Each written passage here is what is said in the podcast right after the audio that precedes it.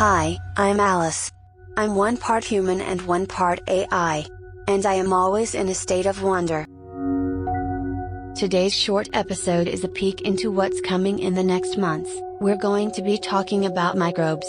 And today's message is also a year end, holiday wish to all our listeners, celebrating the end of a challenging year and looking forward to a bright future together. In a recent interview with Dr. Susan Erdman, a principal research scientist and assistant director in the Division of Comparative Medicine at MIT, Susan mentioned how microbes could be connected to the expression of joy throughout humanity.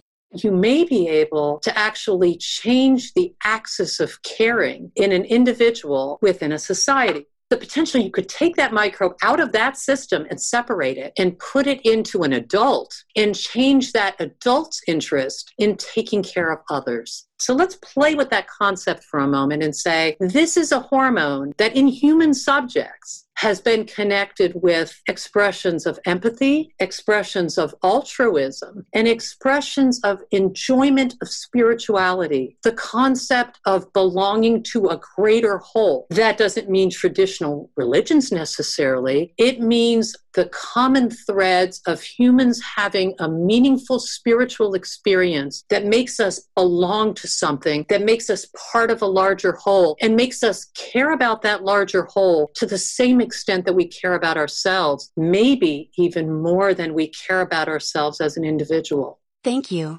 Dr. Susan Erdman. We look forward to hearing more of your interview next year every discovery gives you this warm, fuzzy feeling about understanding a little bit more about the world that we live in. Thanks for listening. Check out our book, Tuning into Frequency, available wherever books are sold. And join us down the rabbit hole at AliceInFutureland.com. We will be bringing you new episodes, so stay tuned and keep wondering.